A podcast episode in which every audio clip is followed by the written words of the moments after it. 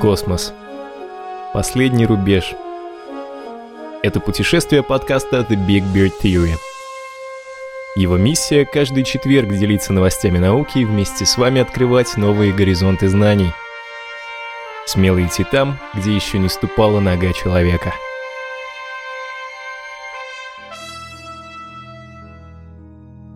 Бородатого времени суток, дорогие друзья, вы слушаете 194 выпуск подкаста «Теория большой бороды» самого научно-космического русскоязычного аудиошоу. И сегодня у нас необычная тема. В очередной раз э, прям благословение снизошло. Мне каждый раз очень нравится, когда пишут слушатели и говорят, давай я приду в гости, я знаю классную тему. И сегодня у нас действительно классная тема, потому что мы поговорим о такой штуке, как искусственные языки, э, в частности, эсперанто, ну и, и же с ними.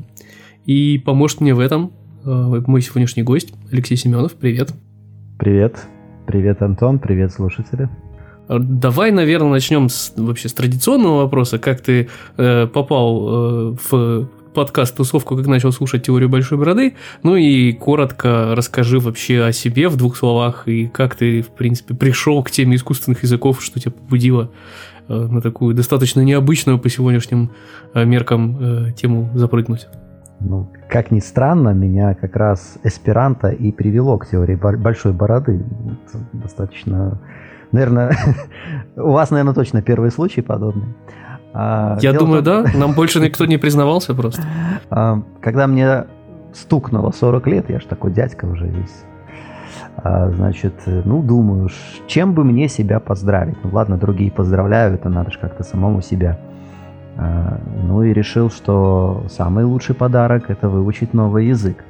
Правда, времени не сильно-таки много, и поэтому вспомнил свою молодость и свою страсть молодости, где-то, пожалуй, наверное, на первом курсе еще университета, бог знает уже, когда это было. А, я познакомился, вообще чуть-чуть познакомился с языком эсперанто – ну и, собственно говоря, решил вот сейчас самое подходящее время выучить, а заодно посмотреть, что, что в этом мире происходит сейчас. Вроде бы как ну, мир очень сильно изменился. Тогда ни интернета не было, ничего не было. И к своему удивлению, когда я чуть-чуть стал копать тему, выяснилось, что эсперанто прекрасно себе таки живет и даже в какой-то степени ренессанс в настоящий момент испытывает. Я взялся серьезно учить, и среди прочего, когда э, дошел до такого состояния, что мне захотелось понимать устную речь эсперантистскую легко и свободно, я стал искать, а где же, собственно говоря, эту эсперантистскую речь можно послушать, поскольку, к сожалению, в моем городе в этот момент никакого клуба эсперанто не было. Я учился полностью сам. Ну и э, вспомнил, что есть такая замечательная вещь, как подкасты. И нашел, э, кстати, по тематике достаточно похожей на бородатый, бородатую теорию большого взрыва, Э, подкаст на эсперанто. Парень с девушкой ведут, тоже уже несколько лет они ведут, неделю в неделю, э, научный подкаст на эсперанто. Я стал слушать этот подкаст, а потом уже через какое-то время, а что же, собственно говоря, мой родной язык мне предлагает, и действительно предлагает. Первое, что тут же я нашел, это теория большой бороды, стал слушать, э, мне вообще научная тема очень нравится – так что вот таким вот витиеватым путем я пришел к вам. Да, более того, я так понимаю, побудило тебя написать э, э, не что-нибудь, а выпуск про что, где, когда, где у нас косвенно упоминалось аспиранта, и я там, видимо, позволил, я, честно говоря, уже не помню, что я именно тогда сказал, но, видимо, позволил себе какую-то ремарку, что, мол, ну, на аспиранта, наверное, никто сейчас не говорит, или что-нибудь в этом роде, я такое сказал, и как совершенно, обычно... Совершенно верно. Слушал, слушал, да, вроде как бы я все начал слушать с самого начала, с самых первых выпусков, э, и дошел, да, да, как обычно, дошел до того момента, который меня вот так вот плотно зацепил. Вот, и, и там как раз э, вопрос э, формулировался. Ну, вообще речь шла о том, какие вопросы хорошие, какие не очень хорошие, э, как правильно спрашивать и как неправильно спрашивать в интеллектуальных играх. Ну и в частности, как только вот ваш тогда э, гость э, начал, только-только начал говорить про, про семью Полгар, я уже, в принципе, не дослушав вопроса, знал ответ. Это достаточно, ну, среди эсперантистов это известная достаточно тема, семья Полгар. Ну, ну, ну, точно, наверное, что-то будет про эсперанто. А что это за язык? Ну, какой там может быть язык? Это ассоциация однозначная. И тут, а тут Антон говорит, что за фигня такая, ну какой дурак будет его учить? Ну, меня вскипело, если честно. Вот, возмущение вот. Ну, ведет к правильным вещам, видишь? Вот теперь мы с тобой сидим и записываем. Побуди, побудило написать хоть что-то вам и написать, и вопросы задать конечно.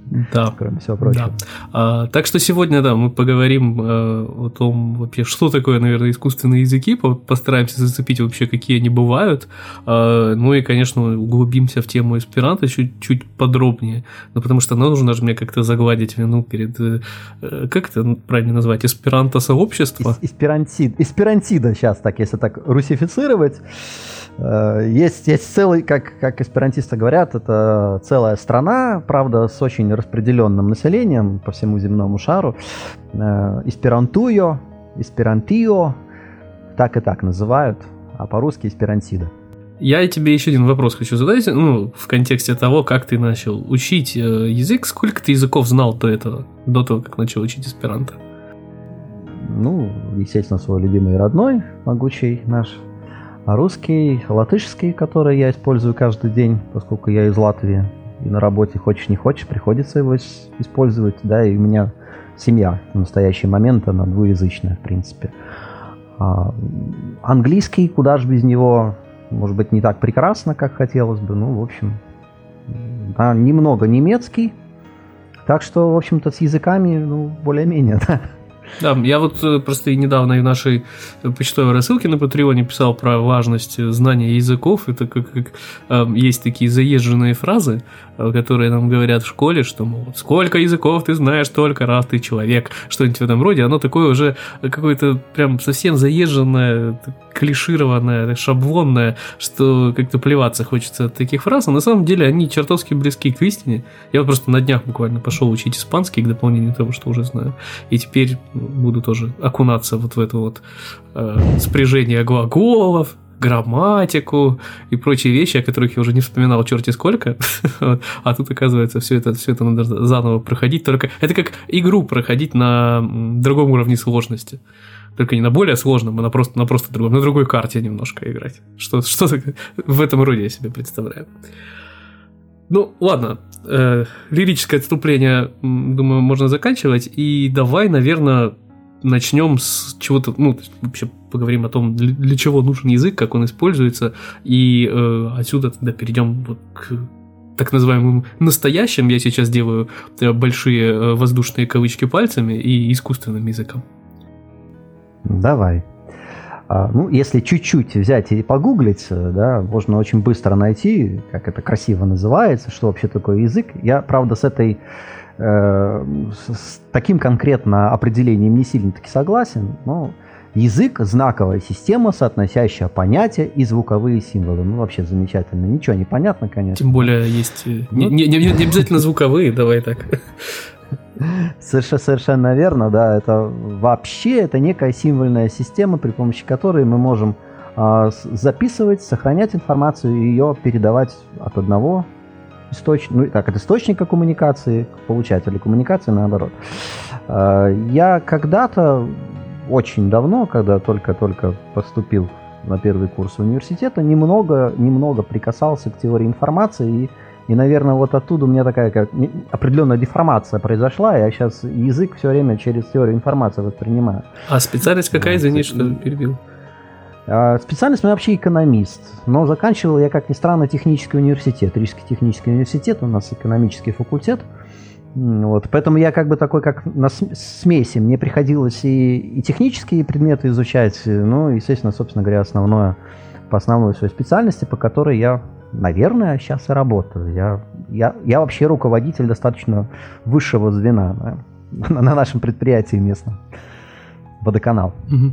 Не, просто к тому, что где-то слышал фразу, что экономика самая гуманитарная среди точных, самая точная среди э, гуманитарных. Я хотел сказать, что ну, раз технический вуз, значит это такой взгляд на гуманитарную науку, когда мы говорим о языках, через призму технаря. Что-нибудь такое. Есть у тебя такое ощущение себя? Да, я, я думаю, что точно, потому что я сейчас чистым гуманитарием никак не могу назвать. И недаром у меня такой интерес вот, и к науке, и к физике. Астрофизика – это одна из моих таких вот, ну, любовей, да. Лю- люблю я об этом, да. Э, но и кроме того, я, в общем-то, и программист, хоть это нигде не написано в моем дипломе, но я достаточно много программировал, и э, с ребятами вот как-то сколотили даже фирмочку и писали свое, свой большой проект, который ну, более-менее коммерческий даже получился. Так что я такой очень, очень много в разные стороны расползаюсь. Ну да, давай уже вернемся, наверное, к языкам. Да, бог со мной там. А, значит, э, если мы вот на это посмотрим, то в принципе все языки, они так или иначе имеют некие символы и позволяют передать эти символы от одного, от источника к другому, к получателю. Более того, позволяют накапливать значит, информацию для того, чтобы можно было бы в будущем ее использовать.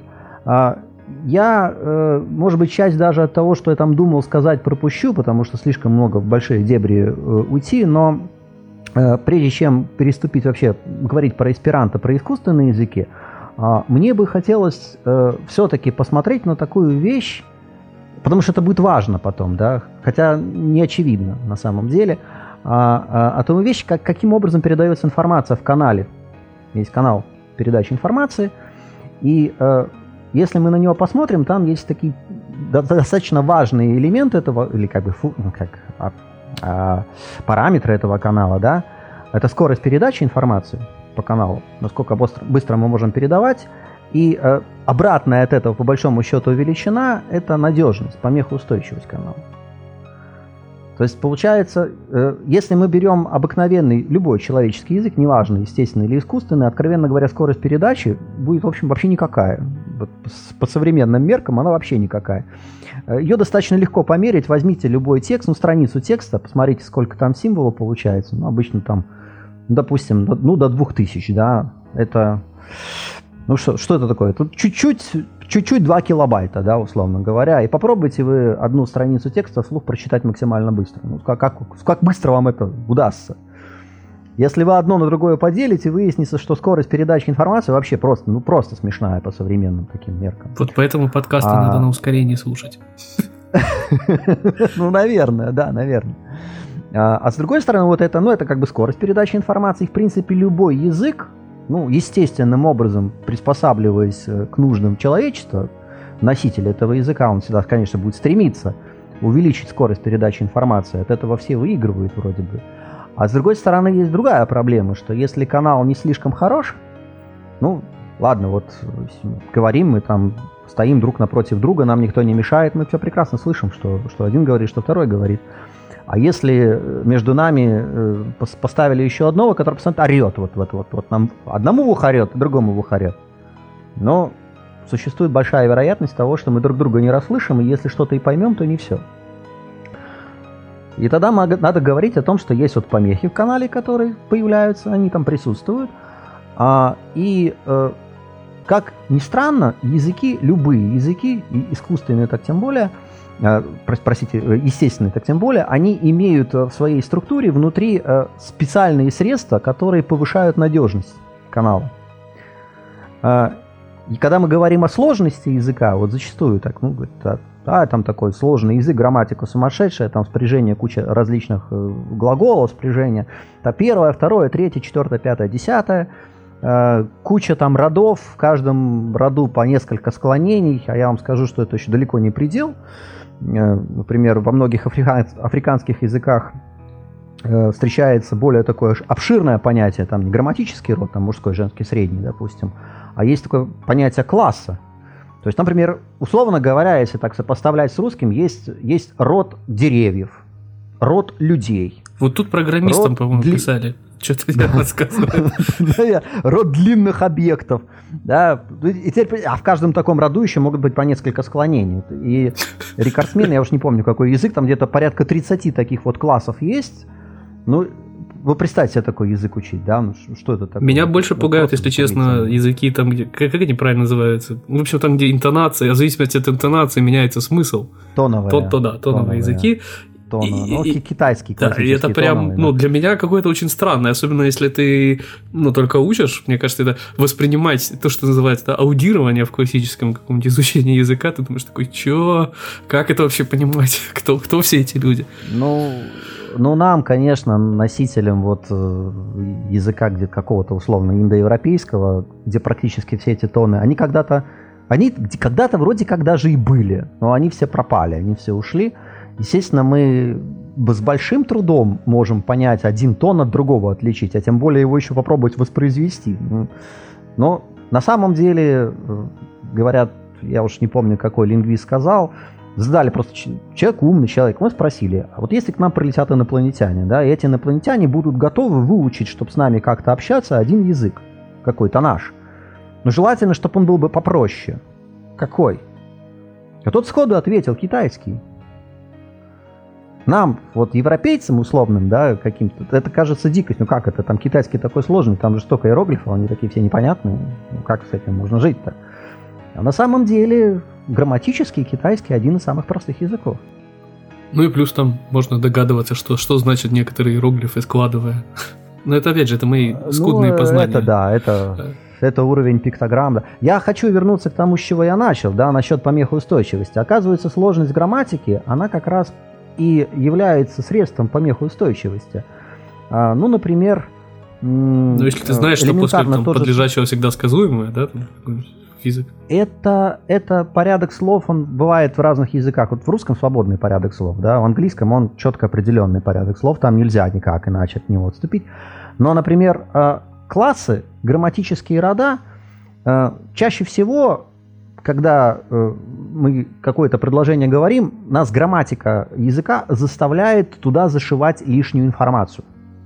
Ее там может и не быть, этой лишней информации, откровенно говоря. Но грамматический род это вообще нонсенс. В английском сейчас его нет, этого грамматического рода. Мужской, женский, там средний. Хотя когда-то он там был тоже. Просто, просто исчез за ненадобностью. А, но в предложении, как правило, все слова согласованы между собой. Ну, допустим, согласуются по родам. И тогда, если мы какое-то слово не расслышали, но посмотрев на всю структуру предложения, наш мозг зачастую способен восстановить потерянную информацию – ну, по крайней мере, догадаться, что там было по контексту. Это такой один элемент из помехоустойчивости. Я, я оттуда делаю вывод, что, наверное, языки тоже в какой-то степени развиваются, исходя из ну, нужд носителей. Если ты в Африке бегаешь, там, там львы ходят, они могут тебя сожрать, и тебе надо очень-очень быстро бежать. На больших расстояниях охотники там бегают. Там надо помехоустойчивость большую, потому что ты крикнешь, а лев-то зарычит. Но понять-то надо, потому что тебя сожрут в противном случае. Приходится зашивать очень много в грамматику таких дополнительных вещей, какую-то сложность. Да, они там, как правило, эти африканские языки действительно очень грамматически сложные, оказываются. Но зато они помехоустойчивы. А если посмотреть на развитие вот наших европейских языков, они же все, как правило, стремятся к упрощению. Как правило. Потому что канал все более и более устойчив стоит, за нами львы не бегают, наверное, и нас, нам, как правило, с коммуникациями никто не мешает. Ну и язык начинает естественным образом упрощаться. Посмотрите на английский, возьмите. Он еще относительно недавно, староанглийский энглик, когда-то был такой. Он же был, в общем, очень сложный язык, синтетический так называемый язык, точно так же, как и русский. У него было огромное количество, ну не огромное, но много падежей, склонения были, окончания, все было. Все по полной программе. Где оно сейчас? Атрофировалось. Прошу. Атрофировалось. И язык из синтетического, который изменяется окончаниями, допустим, и грамматические взаимоотношения между словами выражает при помощи окончаний, превратился в аналитический, где все при помощи служебных слов и порядка слов тоже. Но такой вот, по структуре такой язык, он, конечно, все-таки, наверное, менее помеху, помехоустойчив. Если ты какое-то слово потеряешь из предложения, там бывает по контексту не все, не все всегда восстановишь. Ну, то есть, получается, у нас Но... помехоустойчивость и скорость передачи информации это такой э, достаточно тонкий баланс, который нужно, как да. правило, от одного отнять, чтобы у другого прибавить. То есть это Совершенно игра с фиксированной суммой. вещи как бы, да, да, да, и, именно так, и просто тот или иной язык, очевидно, выбирают вот этот баланс в зависимости от, от нужд носителя. Вот, вот этому носителю надо больше помехоустойчивости, этому надо больше скорости. Ну, соответственно, помаленечку, помаленечку очень медленно видоизменяется. А, почему я об этом начал говорить? Потому что когда мы дойдем до искусственных языков, где все зачастую очень сильно упрощено, чтобы не было бы вопросов, ну, это, это какая-то ерунда, да как вообще такой язык может существовать, да в нем ничего нету, да, ну, на самом деле, оказывается, того, что в нем есть, вполне достаточно для выполнения основных функций, для коммуникации.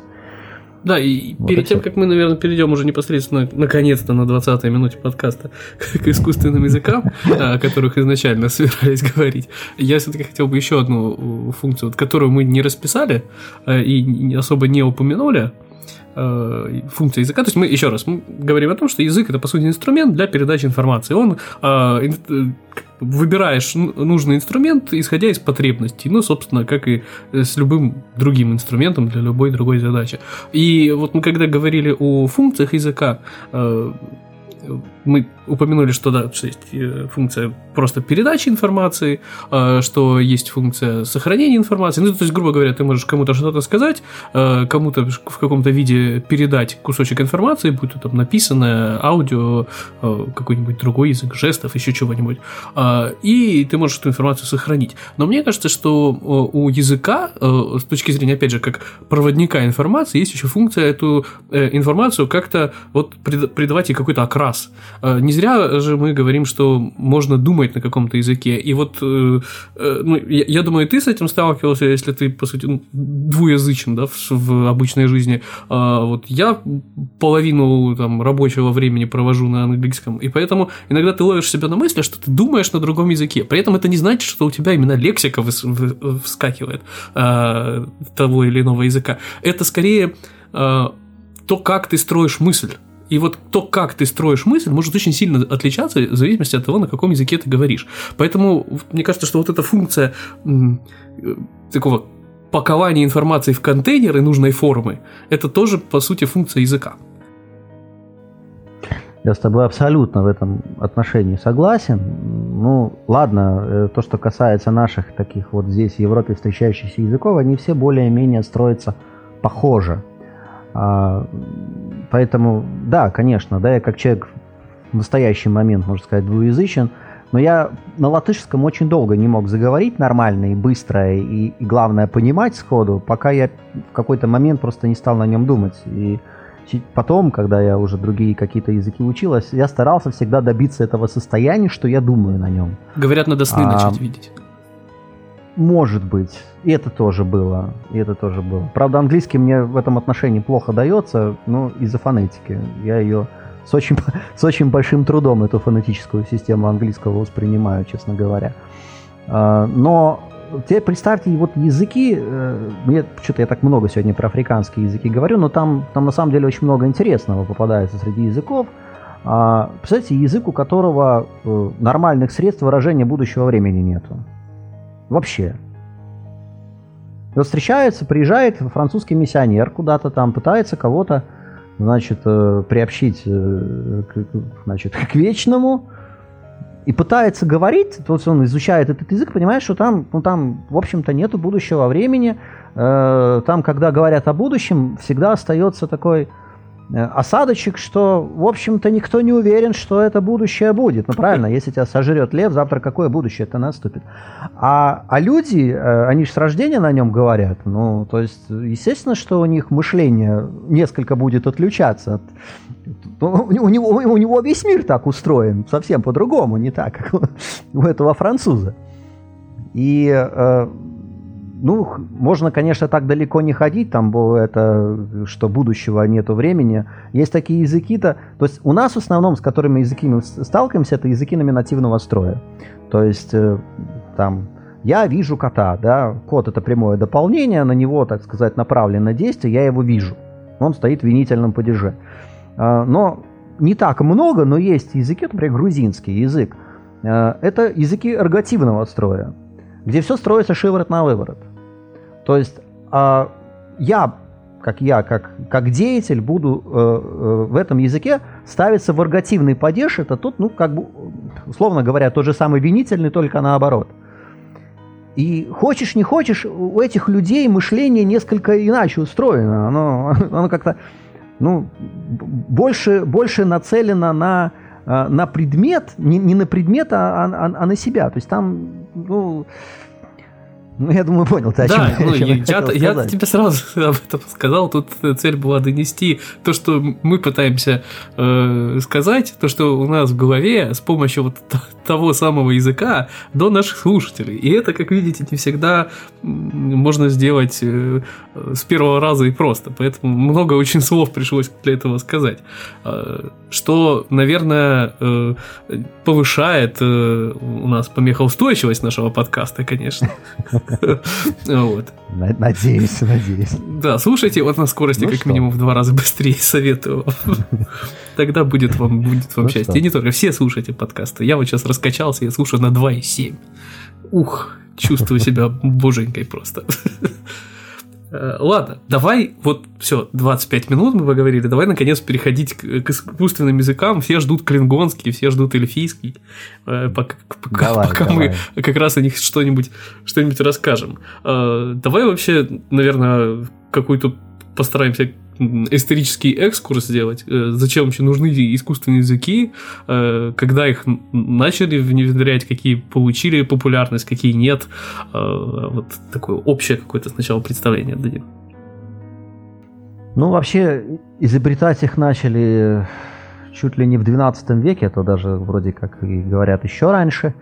А, там это все как-то больше с религией было связано, там кто-то изобретал новый религиозный язык, поскольку была какая-то группа гонимая, и вот им надо было что-то как-то отдельно выделиться. Э, кто-то думал, что он сейчас изобретет какой-то язык, на котором потом весь мир заговорит. Ну, это, это, это аналог аспиранта в будущем, да. Но до нас очень мало что из тех далеких времен дошло. А то, что до нас, до нас дошло и, и о чем больше всего как бы вспоминают и говорят, это в принципе, ну, пожалуй, наверное, соль рисоль начиная. Это конец 19 э, века, там уже все, кому не лень, пытались э, э, искусственные языки изобретать. И вот изобрели, действительно очень интересная идея, изобрести язык, у которого всего лишь есть 7, ну, условно говоря, элементов, 7 букв, если так хотите, да. А соль, ресоль, язык, у которого вместо букв ноты – и вполне себе такие достаточно проработанная система, на нем вполне можно было изъясняться, но кроме всего прочего, на нем можно было петь, на нем можно было играть на этом языке, и это, в принципе, ну, соль ресоль, он так и переводится с этого языка, как, как, как язык. Ну, по сути, ноты это тоже язык.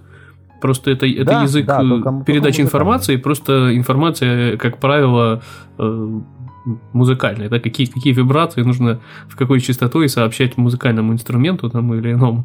Но, по сути, это ничем не отличается вот структурно от того же языка. То есть, у нас есть какое-то количество информации, и мы ее можем записать, можем передать. Э, так что мы просто научились с помощью этих символов, по сути, кодировать э, информацию другого рода. Так что э, назвать это, ну, это, это наверное, все-таки можно назвать отдельным языком но по сути это нецелевое использование средств, которые у нас были в виде нот. Ну, оно очень специализировано, если мы говорим про музыкальное. Здесь была попытка этот самый музыкальный язык использовать для, в общем, непосредственного общения, такого естественного, да. Следующая была попытка, это примерно это по времени, в общем-то, похоже, совсем недавно, э, как недавно был Соль Ресоль, и тут появляется такой Йоган Мартин Шлейхер, Э, по-моему, он был э, священником, и в 1879 году он создал действительно первый удачный язык, который э, достаточно долгое время ну, был таким очень перспективным и мог чего-то добиться. Это Валяпюк. Правда, сейчас, когда слышат этот Валяпюк, просто само название стало именем нарицательным, начинают хохотать. Это типа, типа что-то такое нифига непонятное, да, и на эсперанто даже есть такое а, а, выражение волепикажу, да, это хрень какая-то, короче говоря. ну, они между собой друг друга не любят, хотя сейчас на Валяпюке вроде бы говорят в мире порядка 30 человек, но это такие совсем уже отмороженные, желающие на нем поговорить. Практически он сейчас себя потерял, и потерял он из-за того, что как раз появился проект Эсперанто. Они после Валяпюка не так много времени прошло, и они какое-то время даже параллельно существовали. На Валяпюке даже был один единственный человек, который говорил на нем с рождения. Ну, что интересно. Правда, что там с этой женщиной со временем сталось, кто толком понять не может, но такая вроде бы была одна. Вот. И э, 1887 уже году, то есть исполнилось сейчас 121 год исполнился, в прошлом году было 120 лет аспиранта, а, значит, э, Людвиг Замингов, который э, жил, сейчас, а, по-моему, это город Белосток называется в Польше, на границе Литвы и Польши. Тогда это, в общем-то, относилось к Российской империи. В общем-то, он был гражданин Российской империи тогдашний. Говорил он прекрасно на русском, говорил он на э, английском, говорил на французском, немецком, а на идише, потому что он сам еврей был. Это, кстати, не все знают, что его все знают, как польский окулист. Ну, польский окулист. На самом деле он такой, в общем-то, не сильно-то польский, да. Э, больше, я так понимаю, он в повседневной жизни-то использовал скорее русский язык. Вот. Но он был еврей, и э, когда в свое время тут я побывал на первой эсперантистской тусовке, и э, выступал один профессор э, из Брюсселя, по-моему, он очень много интересного про историю Замингофа рассказывал, что в частности, что Замингоф изначально, когда создавал свой эсперанто, в общем-то, не собирался ни, ни с кем, кроме как э, с евреями, им делиться. То есть э, он был таким, ну, очень сильно хотел, надеялся, что когда-нибудь в будущем евреи смогут получить свое государство, и им будет нужен свой язык, и почему бы, ну, потому что никто тогда даже не мог помышлять о том, чтобы, допустим, иврит каким-то образом восстановить, и что все на нем заговорят. А все языки евреев, как идиш там, допустим, но он не считал, что это на самом деле тот язык, потому что он заимствованный в какой-то степени, тот же самый немецкий язык, только немножко, немножко другой. То есть он его разрабатывал именно как, как язык для э, будущего еврейского государства. Ну, так, по крайней мере, со слов некоторых умных людей есть.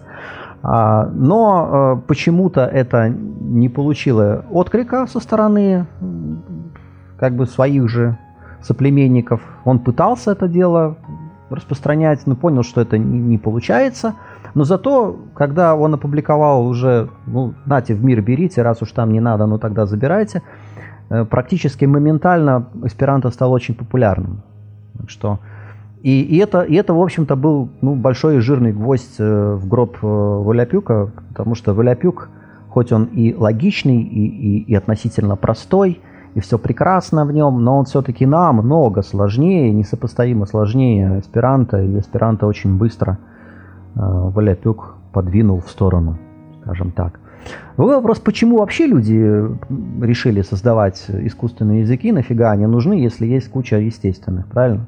А, кстати, как... Логично. Э, давай введем определение. Как вот отличить искусственный от естественного? Потому что, мне кажется, это не всегда такой простой вопрос, как кажется. Ты знаешь, ты абсолютно прав на самом деле абсолютно прав. А, тот же иврит, нынешний иврит, он вообще какой? Он искусственный или естественный? Ну вот э, что-то, Это... мне кажется, что он что-то между, насколько я знаю. Опять же, я э, здесь, здесь мои познания довольно скудны, поэтому я могу лишь предполагать, основываясь на, э, наверное, недостаточной информации.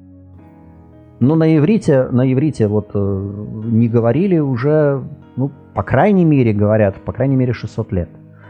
А, в каких-то где-то там деревнях что-то где-то проскакивало, но все равно он, в общем-то, мертвый язык.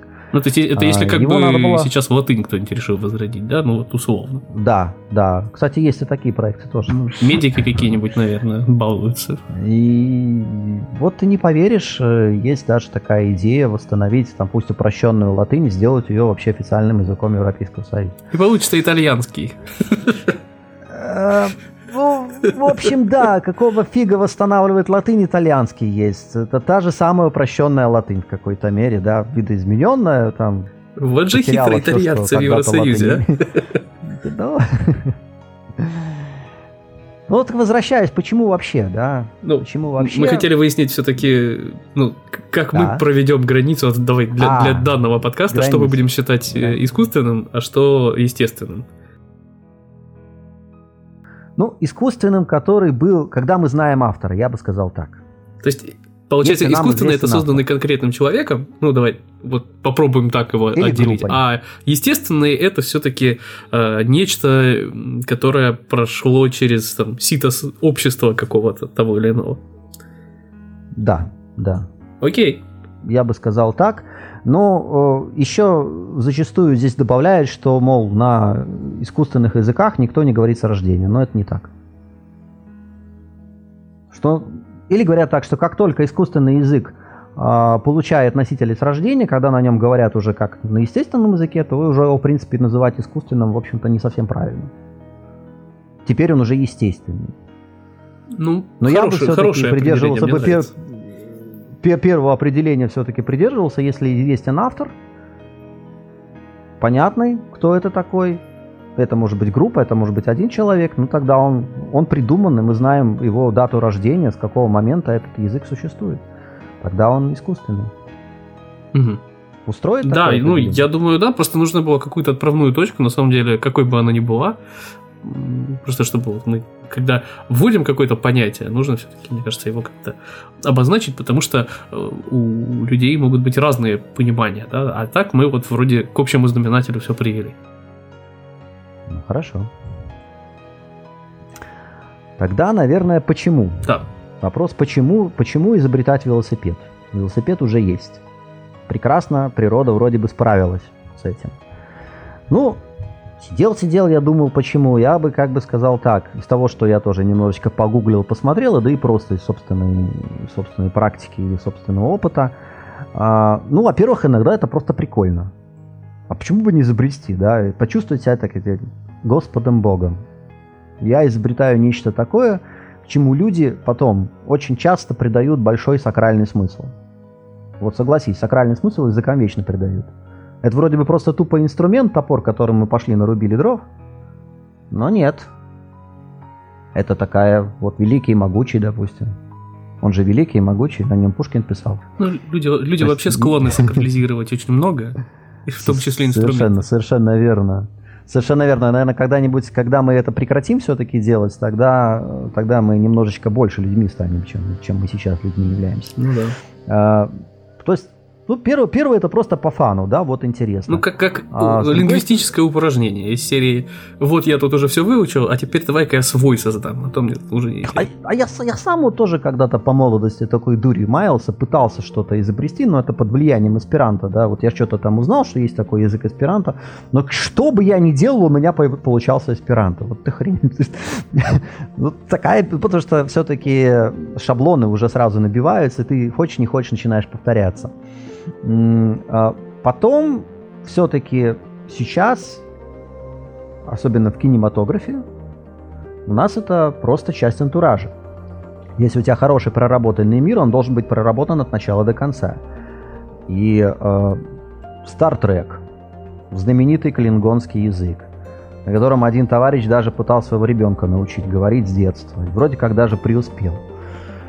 Правда, он вырос и забыл этот клингонский язык, да. Язык на Ави в аватаре.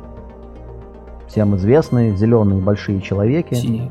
На этом языке. Кстати, кстати, кстати интересный момент. Я где-то слышал, что на разных языках э, некоторые градации цветов они не различаются. Поэтому и люди э, более того, и люди, говорящие на разных языках, склонны не видеть разницу между теми цветами, между теми оттенками, которые не различаются в языке. И это... Ну, потому что символа нету. Ну, да, но я к тому, что это вот лишнее, лишнее подтверждение тому, что мы говорили вот еще в начале подкаста, о том, что формирует мышление язык, на котором ты говоришь. Я думаю, что это обоюдные процессы туда и сюда. И, и мы язык формируем, ну и хочешь не хочешь, но язык нас заставляет каким-то определенным способом думать. Все-таки мы, как правило, думаем на языке. Хотя говорят, что это не самое правильное, не самое эффективное. Ну, в идеале нужно думать, ну, да, на чистой информации. Но вот вспоминая о том, с чего мы начали, да какая скорость передачи информации при помощи языка, ну, попробуйте, замерьте, ну будет смешная. Ну, соответственно, вы точно так же и думаете, если вы думаете чисто на уровне языка. Сильно много быстро не надумаете.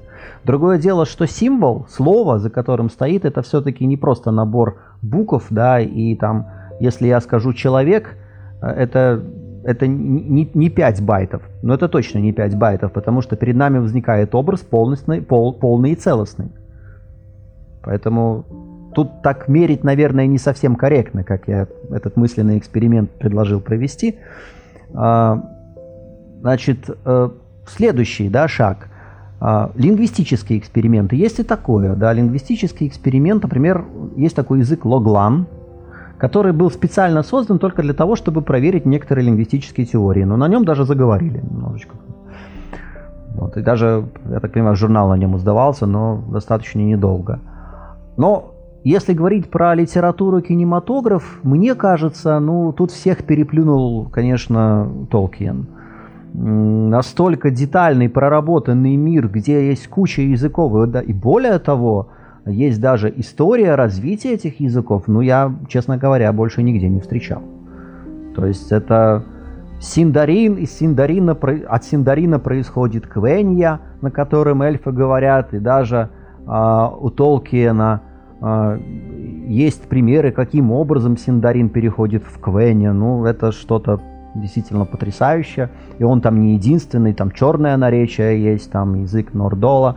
Но, но, но, господи, как там он там, да, то есть там куча этих языков, и все достаточно проработанные. То есть, в принципе, э, те, которые потом восстанавливали это, на них можно говорить, и, и, и более того, на Квене даже очень-то часто и говорят.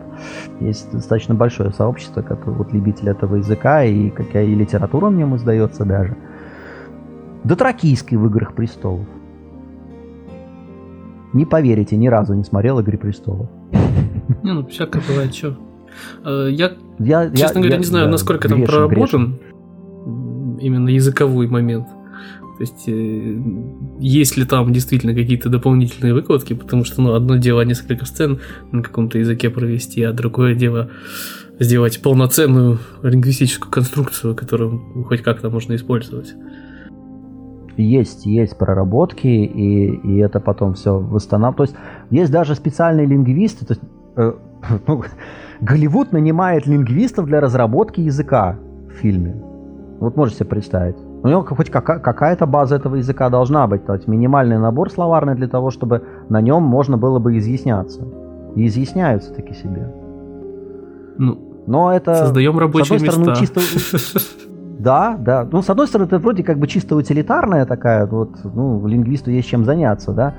Ну, с другой стороны, ну, чтобы чем, чем бы дитя не тешилось, конечно.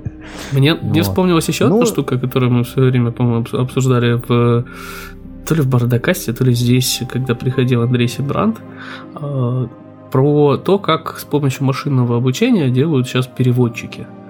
И э, там смысл заключается в том, что вместо того, чтобы э, делать какие-то парные связи, то есть если у нас есть вот граф, и на нем э, языки это вершины, вместо того, чтобы делать какие-то попарные связи, э, и, соответственно, каждая, каждая связь это потеря какой-то части информации, ну, то есть так или иначе абсолютно нельзя ничего перевести, а, и э, если тебе нужно перевести, например, а, с одного языка на другой нет у тебя прямой связи в твоем переводчике, то нужно как-то идти в обход, то есть, грубо говоря, если тебе нужно, не знаю, с русского на испанский перевести, а, а ты с русского на испанский переводить не умеешь, но умеешь с испанского на английский, с русского на английский, ты через английский идешь к испанскому. И вот там есть такие наработки, что создается вместо вот этих попарных связей создается какая-то центральная точка в этом графе, которая так называемое э, пространство смыслов.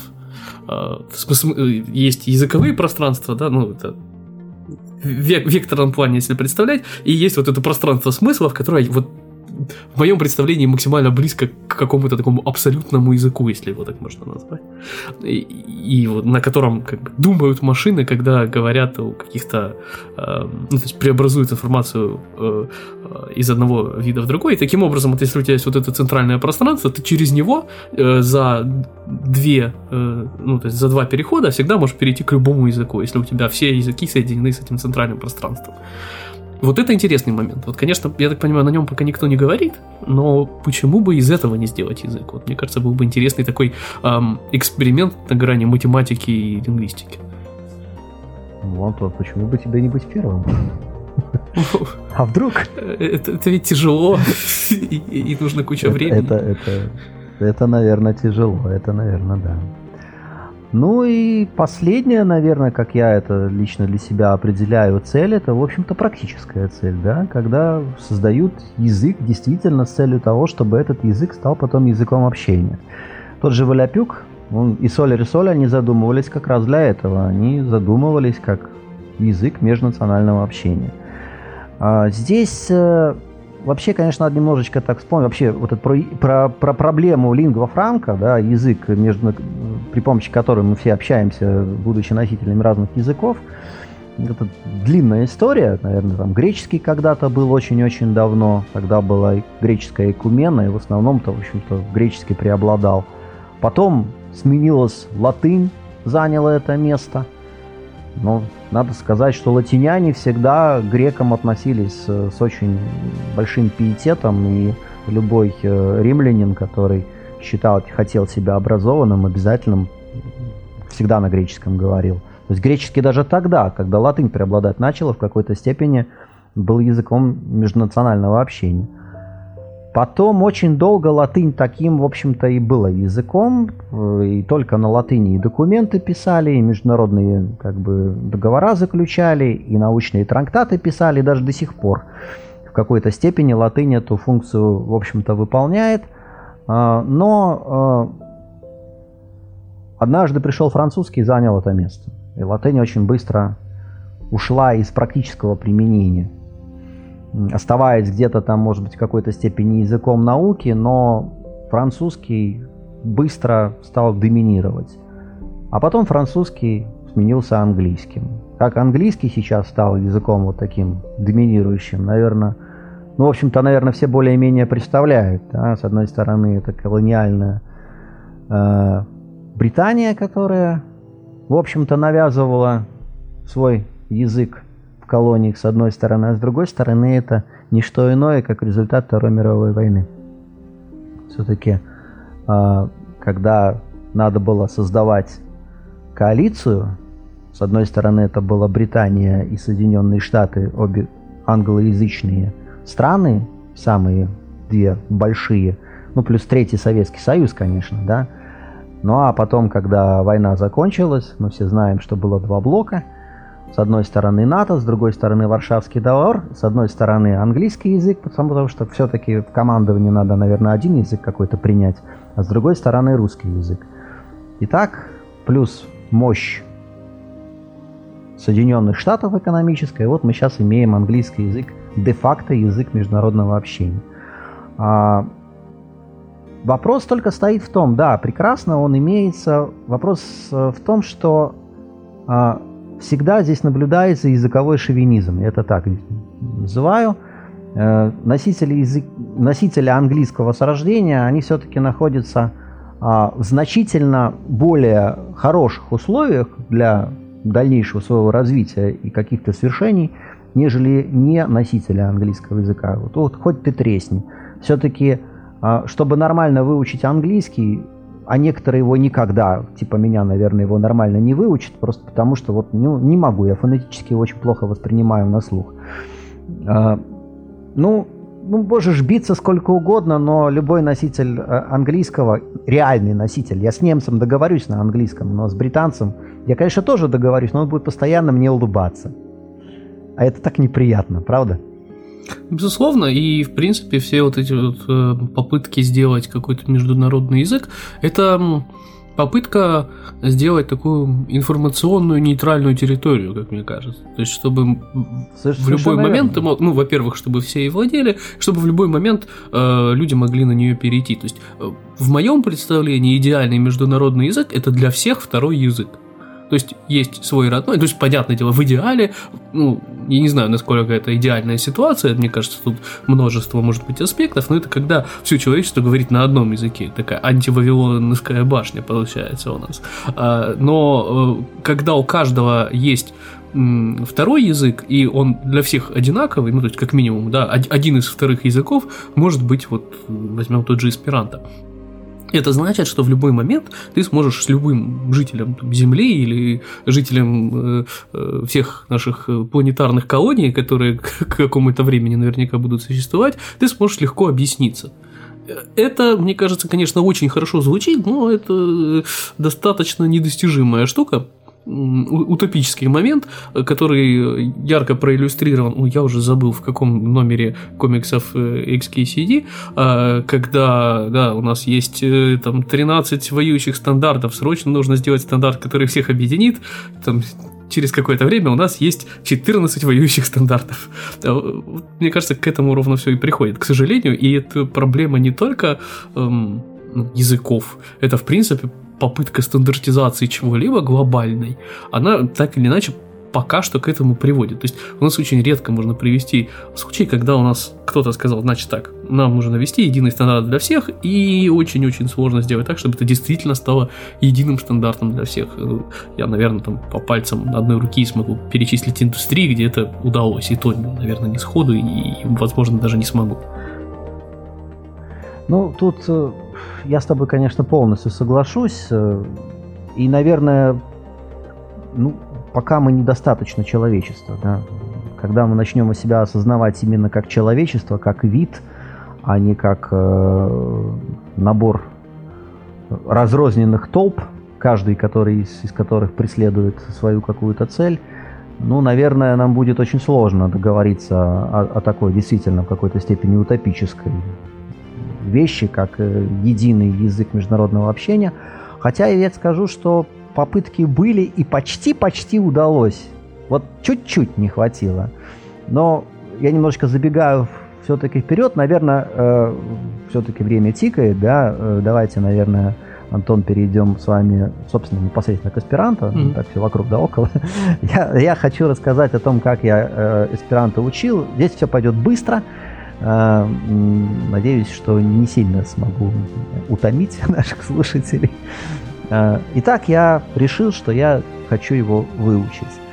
Э, как я сказал, в городе, где я живу, клуба нет. Когда-то, когда-то что-то там подобное было. Я именно оттуда, в общем-то, знакомство с, с аспиранта такое легкое чуть-чуть, такой флирт небольшой и вынес. Но эсперанто чем хорош, что если немножечко ты к нему прикоснулся, то у тебя первое, что ты, что ты с этим, когда столкнулся, ты видишь, это шок. Ну так быть не может. Неужели я такой умный, что я так быстро могу все сделать?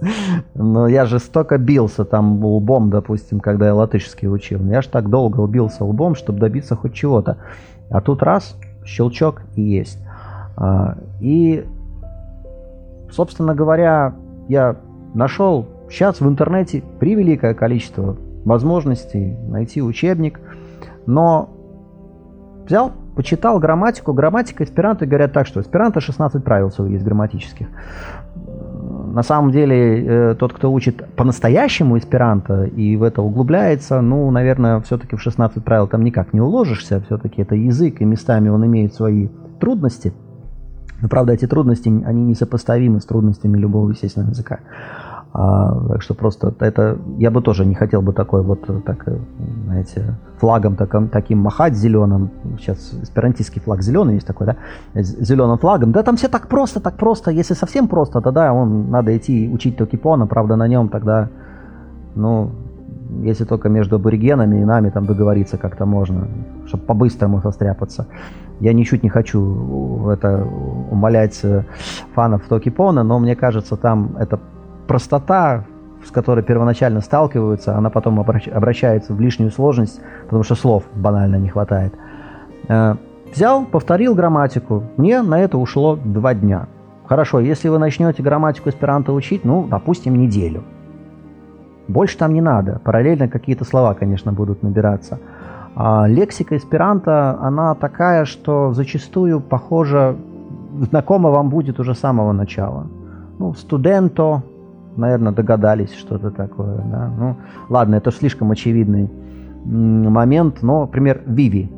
Вот, Антон, скажи, что такое Виви? Ну, жизнь какая-нибудь, что-нибудь. Ну, корень ты услышал, угадал, да. Вив – это корень жизнь, э, смысл жизни. Ну, и здесь просто это инфинитив глагола, да, виви – жить. Вене види вичи, мы вспомним, что знаменитое выражение, здесь практически то же самое. А Раз, два, грамматика, ну хорошо. Максимум за неделю она вам будет понятно. Почему, пример, да, вот э, как с английскими глаголами, сколько времени надо потратить, чтобы разобраться? Ну, по-хорошему, 5 минут. А да. если не учитывать все неправильные глаголы, которые а если исторически... Учитывать... О, если учитывать все неправильные глаголы, можно долго учить. Я помню... Э, То никогда. Ну, ну наверное, наверное, это правильный ответ. Я более того, я считаю, что ну, я да. русский не слишком хорошо знаю, не так хорошо, как хотелось бы, хотя всю жизнь на нем разговариваю. А тут весь, весь ну, английский Но... выучить. Да. Теперь пример эсперанто сейчас. Это очень краткий курс вводный в глаголы. Да. А, берем а, корень, ну вот, ну, взял, начал говорить про жизнь, да, корень вив. Добавляем окончание и получается vivi – это жить. Значит, глагол получился. А, ну, Начинаем спрягать глагол. Сразу за одно местоимение. Да? Ми – это я. Ми vivas. Ас, окончание ас – это для всех лиц э, в настоящем времени одно и то же окончание. Ми vivas, ви vivas, ли vivas. Всюду vivas, ас одно окончание выучил, везде регулярно, никаких исключений нету. Э, спрягать в настоящем времени мы научились. Точка. Ага, прошедшее время. Ну, вместо ас будем из добавлять. Ми вивис, я жил. Ли вивис, он жил. Поздравляю, мы выучили прошедшее время, да? А, нам еще будущее надо. Ну, теперь будем вместо из ос добавлять. Ми вивос, я буду жить. Ли вивос, он будет жить. Никаких исключений. Все просто. Повелительное наклонение виву, живи. И, ну, жил бы, ну, ми вивус, ус в конце. Вот, собственно говоря, основа с, с, сказать, с глаголами закончили. Осталось, короче, лексику подтянуть, корни выучить. И то большую часть ты, да, наверное, догадаешься. Как... Что-то мне подсказывает. Ну, боль, я, ну это, это, это когда книжку какую-нибудь начинаешь там брать вот по эсперанто, там первые э, слова, которые попадаются, они все специально подобраны так, чтобы, ага, вот смотрите, ведь вы все вот это все знаете, да? Знаете же ведь, зараза, просто не хотели сказать мне об этом. Но э, не совсем это так. Э, ну, правда, сейчас есть замечательные средства, например, Memrise, где готовые есть э, бесплатно, берете, устанавливаете себе там на телефончик и ну, две с половиной тысячи слов, там, не знаю, ну сколько за месяц вы их можете скушать. Но э, эсперанто у него еще очень интересная система словообразования, и поэтому если, если уж вы совсем ленивый, вы можете 650 корней выучить всего лишь. Где-то это примерно фундамента как раз это то, что когда Заменгов первый раз опубликовал свой проект языка, и то, что является абсолютно неизменным для эсперанто, 650 корней. И плюс суффиксы, плюс приставки. Из этого вы можете наплодить порядка 10 тысяч слов, если вы знаете, ну, как это все составляется. Но самое простое это с окончаниями. Вот то же самое слово, да, viv, да, корень viv, vivi и добавили, получили инфинитив. Если мы добавили о, Получается vivo – это жизнь. Ну, то есть окончание «о» – это существительное. Viva – живой или живая или живое. То есть «а» на конце – это у нас получается прилагательное. Наречие vive – живя. Ну, собственно говоря, все четыре. Это просто, просто меняя окончание, мы получаем уже кучу слов, которые в других языках не, не факт, что будут иметь один корень, между прочим. Здесь они один корень имеют, и э, корень никогда не меняется. Это такой очень обязательный принцип. Морфема вообще не меняется никогда в аспиранте. А дальше начинаются суффиксы. Ну, например, добавили суффикс «ул». Получился «вивуло». «Вивуло» — это ну, некое существо живое, скорее всего, чувак какой-то, да, живой, живой чувак. То есть «ул» — это суффикс, который обозначает э, какую-то персону, да.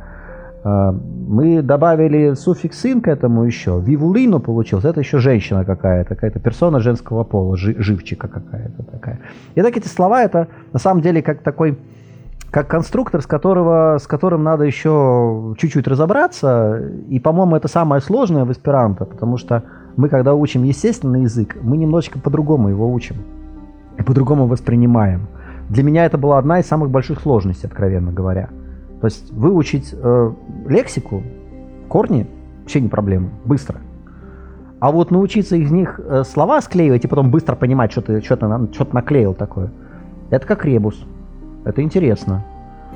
И э, заставить свой мозг работать таким образом очень сложно, потому что наш мозг э, с естественными языками, э, он привык э, воспринимать слово целиком.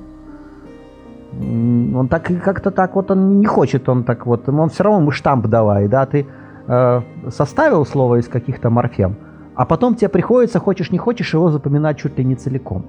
Ну, потому что мозг не хочет воспринимать его из частей. Но если ты себя переборол, то в какой- какой-то момент получается такой клик, и ты понимаешь. Оказывается, можно и так, и, и, и, и сразу тебе открывается. Ну, для этого просто читать надо. Берешь книжку, читаешь, и через какое-то время это само, само по себе включается. Так вот, я тогда, ну, говорят, два дня на грамматику, чуть-чуть немножко слов, мемра... то есть начинаю в мемрайсе слова учить, и, а, буду читать. Благо грамматика простая, взял э. Гулливера, значит, э, в этом, как в, в Лилипуте, да, Гулливера Лилипутландо. Первая страница была тяжело мне шло, пришлось постоянно лезть в словарик, вспоминать, смотреть. Вторая страница два раза быстрее, третья страница в три раза быстрее, а потом к концу книжки я читаю уже без словаря и никаких проблем нету. А дальше надо как-то начинать говорить. Говорить не с кем. Но надо набивать. Иду в лес, сам, сам с собой хожу, бубню себе, рассказываю, что я в течение дня видел, что я делал.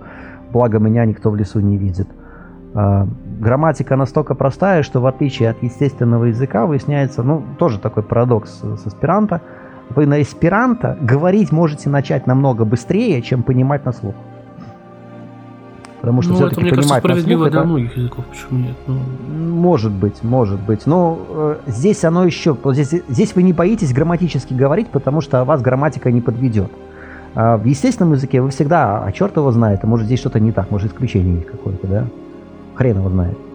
А там, а там ты точно знаешь, что ничего там такого нету, и э, языку можно доверять, и там действительно будет все правильно. Поэтому говоришь намного, намного тебе это легче, этот вот, вот э, разговор идет. Ну, восприятие на слух, ну, подкаст слушал, наверное, где-то недели три мне ушло для того, чтобы у меня еще один клик включился. В общем, где-то через пять месяцев я говорил на нем свободно, свободно понимал. Я вначале так оценил где-то уровень C1, но не, ну C1, может, я все-таки себя переоценил, где-то уровень B2, наверное, если вот это по международному уровню замера. Ну, за 5 месяцев на B2, не особо напрягаясь выучить язык, согласитесь, это круто. Блин, это звучит очень круто. И мне кажется, что здесь есть какой-то подвох. Ну вот не может быть. Слишком хорошо, чтобы быть правдой. И э, я, наверное, тебе задам вопрос. Как, как мне кажется, я знаю, где, где кроется подвох. Э, особенно если мы говорим о каких-то переведенных книжках. Не просто вот э, механическое донесение информации да, с помощью языка вот в серии. Тебе нужно сказать там то-то и то-то. Э, Сказать там, не знаю, своему э, виртуальному ассистенту голосовому, чтобы он там поставил будильник или что-нибудь в этом роде. Это задачи достаточно простые. А когда мы говорим уже о э, каких-то более э, глубинных э, смыслах, которые пытаются переда- передаваться с помощью языка, ну вот, особенно если мы говорим о литературных произведениях и чему-нибудь подобному, мне кажется, вот там как раз возникает, ну не то чтобы проблема, а проявляется вот та самая простота, как мне кажется насколько мое предположение верно. То есть, что некоторые достаточно сложные конструкции, особенно там, которые пытаются в какую-то двухсмысленность, или, может быть, наоборот, какие-то оттенки передают с помощью языка, э, несмотря на то, что вот если просто почитать по смыслу, да, если сказать роботу, прочитай, что здесь написано, эм, он, он поймет это по одному, а на самом деле там есть какие-то вот такие вот э, штришки, которые э, снабжают вот таким дополнительным флером м, всю речь. Э, мне кажется, что в эсперанто должно такое отсутствовать. Насколько я прав или не прав? Э, Абсолютно не прав. Это, это такое классическое заблуждение. Но э, действительно, если мы говорим про переводную литературу, ну вот если то книжка, с которой я первый начал, а там, там лексика очень простая. Там действительно в какой-то степени, может быть, вот это утверждение, оно было бы правдой. А, Поэтому я точно так же рассуждал примерно так же, да, ну, наверное, это... Я искал все-таки э, литературу, э, которая была написана оригинально на эсперанто. Э, то есть те, которые уже были достаточно хорошо знакомы с языком, чтобы ну, не бояться на нем так писать. И я на- открыл для себя такого писателя э, Клода Перона. А, Это достаточно среди эсперантистов, ну, к сожалению, ныне уже покойный А, дяденька, он, он вообще-то переводчик, знал очень много языков, э, испанский, французский, английский, естественно, немецкий, русский. А, работал переводчиком э, в Европейском Союзе, ну, для Европейской комиссии, синхронистом. И, среди прочего, он, он такой рьяный и отчаянный эсперантист, который, в частности, продвигал, пытался продвинуть э, в Европейской комиссии, в Европейском парламенте эсперанто как рабочий язык. А, и он писал, в оригинале писал на эсперанто. Э, и его книги, конечно, они, они сложнее, там лексика побогаче будет все-таки не только те составные слова, да, потому что очень много есть синонимов. Есть, э, да, ты можешь составить слово из кусочков, так, или и оно будет. Если... В эсперанто хорошо, что если ты не знаешь какое-то слово, ты можешь его родить на ходу. Это, очень... это, это классно на самом деле. Это всегда прикрывает э, э, собственную слабость. А, но с другой стороны, э, там есть и слова практически на, на, ну, на, на все что угодно. Там есть э, и терминология научная, и даже для астрофизики есть терминология. Все это есть. Никаких проблем нету, и далеко не все они там составные, эти слова. Есть э, много поэзии на эсперанто. Эсперанто, кстати, в отличие, вот, ну, думается, что оно должно быть простое, и там нюансов нету. А, там есть такие моменты, которые, например, в русском нету, в принципе. И даже не знаю, как это трудно достаточно выразить на русском языке. А в эсперанто есть э, причастие будущего времени. Вот, честно говоря, я даже не знаю, в каком еще языке. Ну, вроде каких-то есть причастие будущего времени. А здесь они, они присутствуют как э, нормальный элемент – Э, то есть все такие нюансы, которые есть в английском языке при помощи сложных времен, они там тоже есть, их тоже можно выражать. Только они средства э, выражения намного проще. То есть можно причастие будущего, прошедшего времени, плюс глагол быть эстас. Из него там складывать любые оттенки, в любое место соотносить в пространстве во времени э, говорящего и действия. Все это есть, и все там достаточно сложно и богато. Ну и говорю, и как венец всего, все-таки есть люди, которые на нем говорят с рождения, и, а то, что с ним дети делают, это вообще, конечно, замечательно. Просто с рождения. Они э, вообще используют правила эсперанто так, как ни один эсперантист, учивший э, его, ну, как бы так, как второй язык, ну, себе позволять не, не могут. А, а дети могут. Ну, э, я приведу, может быть, только а, один пример. Э, в эсперанто день это таго. Ну, да, достаточно тоже узнаваемый, наверное, корень. А, и в аспиранта есть такая приставка «мал», которая превращает слово в противоположность. Ну, например, «бона» хороший, «мал бона» плохой.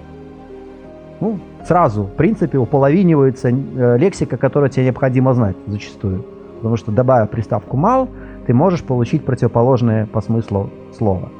Кстати, такое, такая приставка вроде бы была даже в латыни, если я не ошибаюсь. А, так что это, ничего такого придуманного абсолютно нету в этом. Просто в некоторых языках этого нет. И это не, это не не.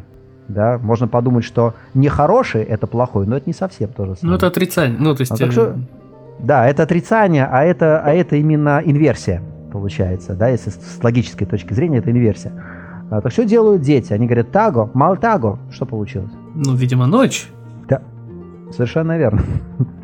Ну, там, и там таких чудес достаточно много, когда они так легко э, жонглируют этими словами, и как раз э, за счет этого богатства словообразования э, эсперанто зачастую может такие оттенки передать, которые естественный язык не передаст, потому что в естественном языке такие слова запрещены, а в эсперанто они разрешены. И, ну, так что, так что это такое стандартное заблуждение, которое на, на самом деле, в общем-то, заблуждение. А, с поэзией немножечко посложнее. Я как вот люблю петь под гитару, ну и решил попереводить немножечко на эсперанто любимые свои песни. Там немножко сложнее, потому что э, мало окончаний, соответственно, не сильно много ты построишь различных э, таких разнообразных рифм. Ну, там, правда, в поэзии допускается э, э, значит, для существительных «о» отбрасывать, то есть э, усекать слова в поэзии это разрешено, ну и тогда вроде как бы побогаче. На самом деле много э, эсперантистской музыки, много эсперантистских, в общем-то, стихов, поэзии, все это есть. Так что, так что, так что тут, тут, тут точно не прав. Э, ну и давай тогда подводя к логическому концу, наверное, уже наш подкаст, вот ты говоришь э, много всего. Э, что собой сейчас представляет сообщество эсперанто? Сколько это примерно человек? Как сложно их найти? Понятное дело, что с приходом интернета в нашу жизнь это стало гораздо проще, потому что сейчас любые тематические сообщества можно, наверное, найти. Я думаю, не только на Reddit, хотя на Reddit, по-моему, есть вообще любой сабреддит на любую абсолютно тему. А, но вообще, как, как сложно найти людей поговорить на эсперанто, а, сколько их примерно, кто это, как правило, с точки зрения там, демографии, а, есть ли какие-то у тебя такие наблюдения? Есть наблюдения у меня такие. Э, ну, в любом более-менее крупном городе вы 100% найдете эсперантистов. Даже в моем Даугупилсе, где население не полных 100 тысяч, даже 100 тысяч не наберется. Вот, гордо звучит второй по величине город Латвии, да? Но, э, по крайней мере, три эсперантиста тут есть я уже себя к этому числу причисляю. Это где-то на два больше, чем я предполагал. Э, да, появится, наверное, больше, но э, в Литве, например, я соседнее наше государство, ну, там намного больше, там как-то вот сообщество аспирантистов, оно и, и помощнее, и, и, людей побольше. Но э, из моих наблюдений могу сказать так, что сейчас есть э, два мира эсперанто – условно я его называю старый эсперанто, старый эсперанто мир и новый эсперанто мир. Старый эсперанто мир э, это э, вот из, из времени наших э, пап, мам, дедушек, бабушек. Э, э, и там видно, вот четко, четко прослеживается, что для них это такое, ну, зачастую, они, они все собирались кучкой, они там шли в походы, на эсперанто, значит, пели песни у костра, э, э, там, э, то есть там эсперанто просто по большому счету часто повод собраться, да? ну так по интересам, э, и э, это, конечно, такое более старшее поколение, и им очень трудно зачастую перейти вот в какое-то другое пространство, там интернетовское пространство. Есть новый мир эсперанто, который по большому счету завязан полностью на, на интернет, это там вот оттуда этот новый, скажем так, ренессанс аспиранта, аспиранта взялся. Э, там свои э, новые как бы герои этого мира появляются, и появляются даже специализированные приложения. Вот такое приложение всколыхнуло в прошлом году вообще весь мир аспиранта. Это Амикуму, это как раз по, по сути дела, один из немногих э, коммерческих эсперанто-проектов, которые э, собрали, сделали, вот ребята-эсперантисты собрали э, фирму, склепали реально там, э, на краундфандили денег, э, написали апу, и при помощи этой апы, она у меня тоже, кстати, стоит, э, пожалуйста, щелкаете, и вы видите ближайших эсперантистов, которые тоже там зарегистрированы, с которыми можно встретиться там, ну, через 100 метров эсперантист, ну, давай поговорим, ну, давай поговорим. Э, есть такое Амикумо. Но а, я вот вижу даже просто, зная тех людей, которые у нас в Даугавпилсе, там, эсперанто худо-бедно как-то владеют, а, я вижу, что их там нету. Ну, то есть это из старого поколения, потому что для них это дикость, они же не понимают, что это за хрень такая, да? То есть, и э, э, мое такое э, достаточно вот очевидное было наблюдение, когда я первый раз поехал на реальную эсперанто-тусовку, это у нас в Прибалтике есть такие дни, дни эсперанто, балтийские дни эсперанто, эсперанто Балтатагой. А, первый раз я поехал, это в Лепо и было, а, и смотрю по контингенту. Там либо молодежь, либо очень возрастные люди. А вот этого серединки практически нет. И оно, в общем-то, логично, потому что люди в возрасте, они там многие на пенсии, у них время есть для того, чтобы куда-то поехать, вот так вот потусоваться. Ну, это все-таки время, это неделя, там, допустим, то куда-то там отправиться. Ну, молодежь, у них тоже зачастую время есть, что-то летом, потому что а, им в школу не надо, у них там каникулы, да. А вот этого среднего я там чуть ли не как белая ворона, у нас там таких очень мало было на самом деле, но были. Есть такие люди, которые, то есть, вроде бы где-то Прибалтика, а товарищ, например, с, Италии прилетел. Мы с ним сидели, бутылку вина распили, пригласили. И весь, весь вечер общались на эсперанто. Очень классно, на самом деле.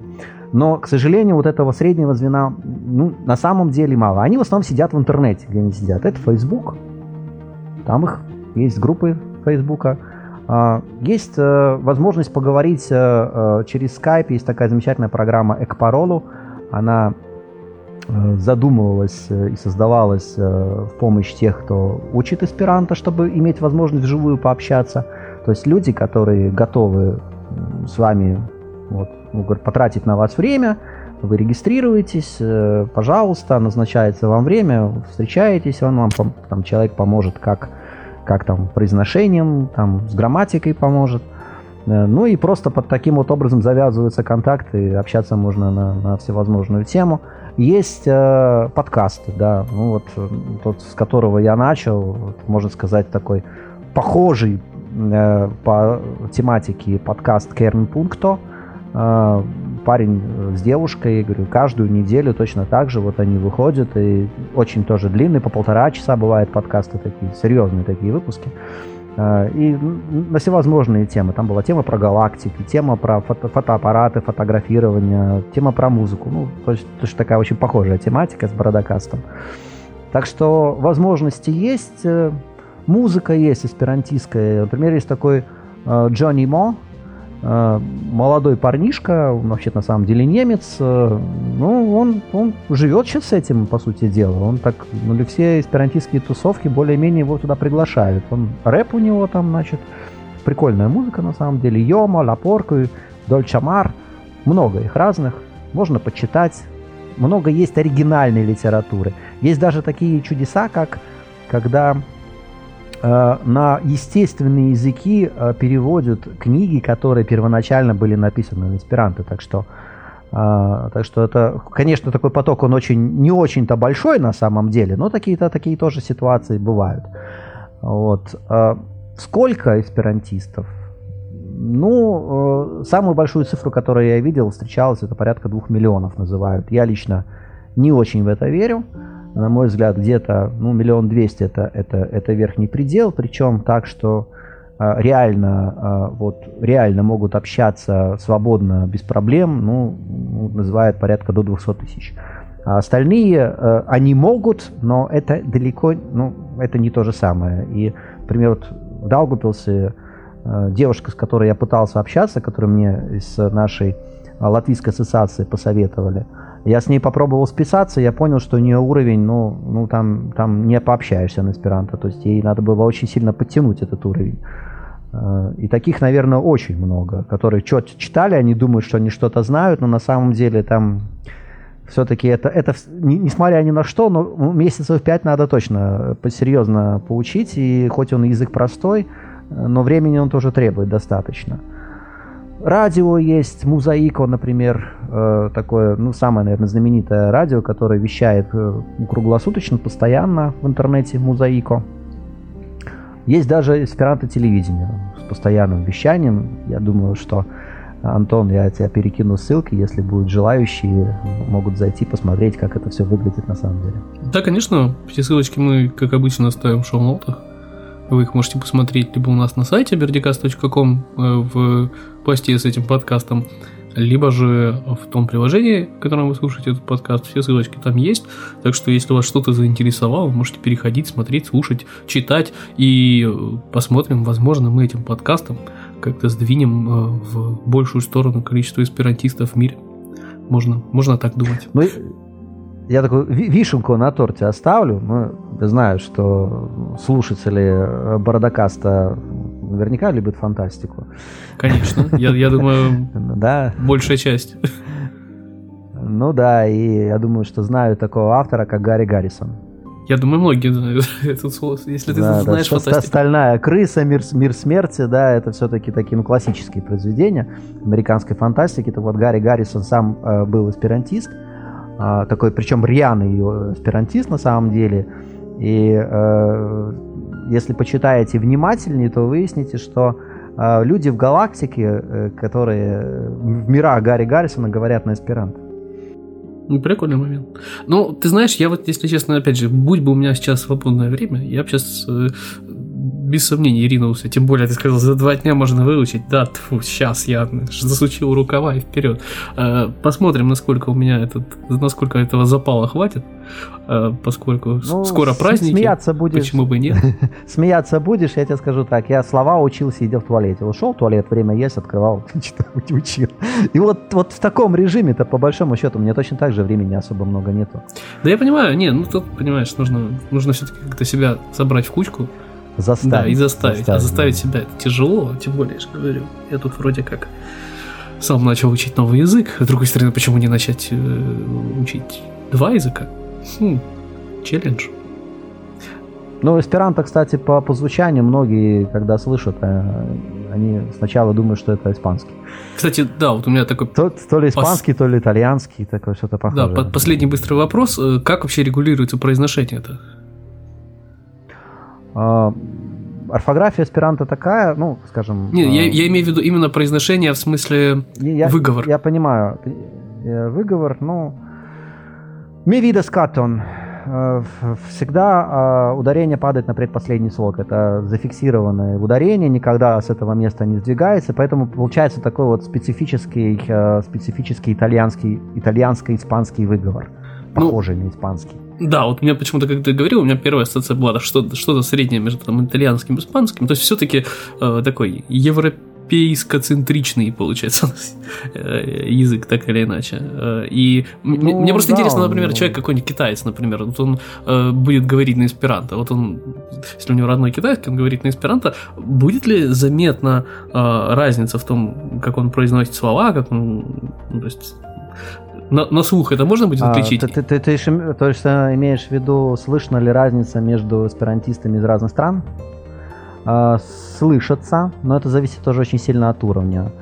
Например, э, есть такой, э, ну, достаточно знаменитый сейчас, вот, в настоящее время, да, блогер, э, ютубер Эвильдео, наверное, самый такой вот знаменитый в настоящий момент. Он из Австралии, то есть у него родной английский, но он говорит на эсперанто очень чисто и красиво, так как это, ну, по правилам, так как оно должно произноситься.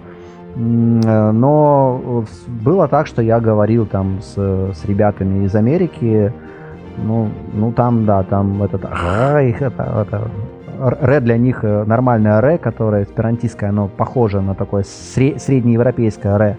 А у них это ага, оно теряется, трудно им для произношения это бывает. Но это все, это все со временем набивается, таких сложностей в аспиранта немного. Там специально подбиралась фонетика, чтобы она, в общем-то, была более-менее универсальной.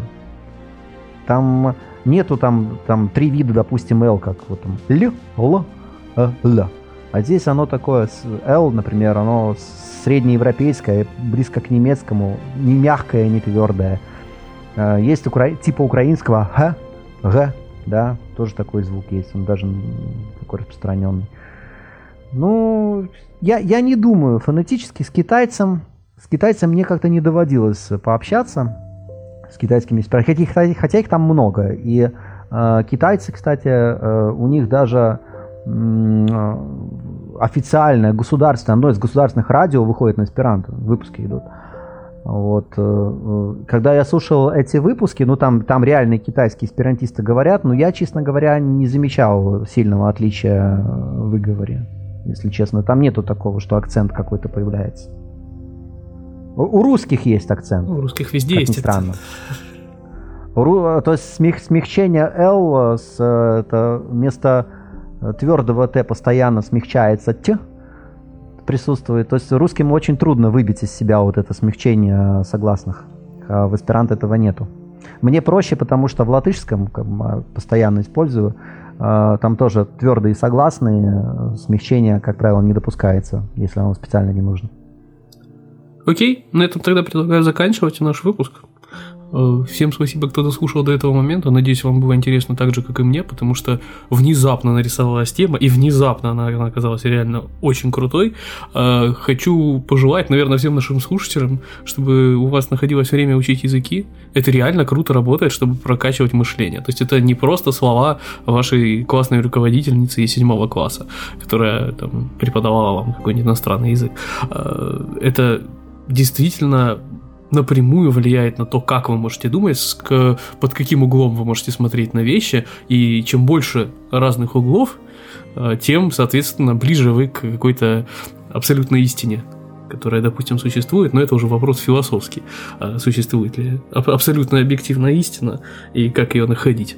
Э, но в любом случае, это, это реально крутая э, штука. Поэтому, будь то эсперанто, будь то любые другие языки, на самом деле, в данном случае, э, мне кажется, это не такая большая разница, но эсперанто это как прикольный пример, который, по крайней мере, вот по словам Алексея, достаточно с низким порогом входа, назовем это так.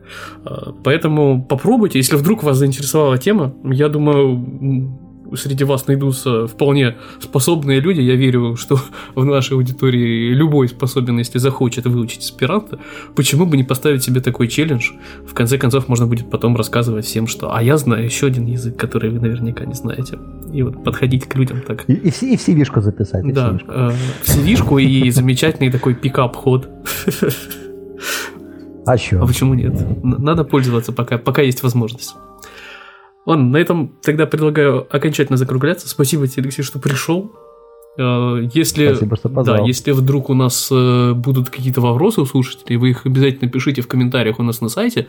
Если что-то более развернутое, э, вы можете писать это, как, как и любые другие вопросы мне на почту, как и любые другие предложения. Ну, например, мы с Алексеем так и списались через почту ap-собачка.com туда присылайте любые предложения. А, если у нас наберется какое-то критическое количество вопросов, я думаю, мы сможем даже еще раз встретиться, поговорить, поотвечать на вопросы, почему нет. Потому что, мне кажется, мы много оставили необсужденных вещей, и особенно вот про первую часть можно еще достаточно долго говорить, там про теорию информации и так далее. Поле не паханое, и мне очень понравилось, как у нас прошла беседа. Так что, если вы выскажете достаточный интерес, я думаю, мы встречаемся не последний раз, Алексей. Почему бы нет? Я тоже всегда только за. Э, на этом мне остается только напомнить, что если вам нравится, что мы делаем в рамках проекта Бердикаст, вы можете, во-первых, пойти поставить нужное количество звездочек подкасту, в приложении Apple Podcast, если у вас есть Apple техника. Это сильно поможет нам стать выше в рейтингах. Вот э, сегодня стало известно, что у нас Бородокаст вошел в список лучших подкастов русскоязычных по версии Apple за 2018 год. И в 2019 у нас, мне кажется, с вами должна быть задача туда и теорию большой бороды пропихнуть. А то как это так? Какой-то там подкаст про, про технологии, значит, у нас лучший. А космос нет, не годится, надо больше звездочек. Не, нехорошо, ой, нехорошо. Да, больше отзывов, обижаете вы меня. Хотя на самом деле обижает Apple, черт знает, как они эти топы составляют. Они, по-моему, сами очень хорошо отдают себе отчет, что там происходит. Но если да, если вам вообще нравится то, что мы делаем, вы хотите еще и больше подкастов разных получать, больше разного контента читать, а, тогда приходите на Patreon, patreon.com бердикаст, там можно поддержать проект финансово и заодно получить кучу дополнительных плюшек. А, ну а на этом все окончательно уже сегодня заканчиваем. Да пребудет с вами сила, до следующего четверга и пока-пока.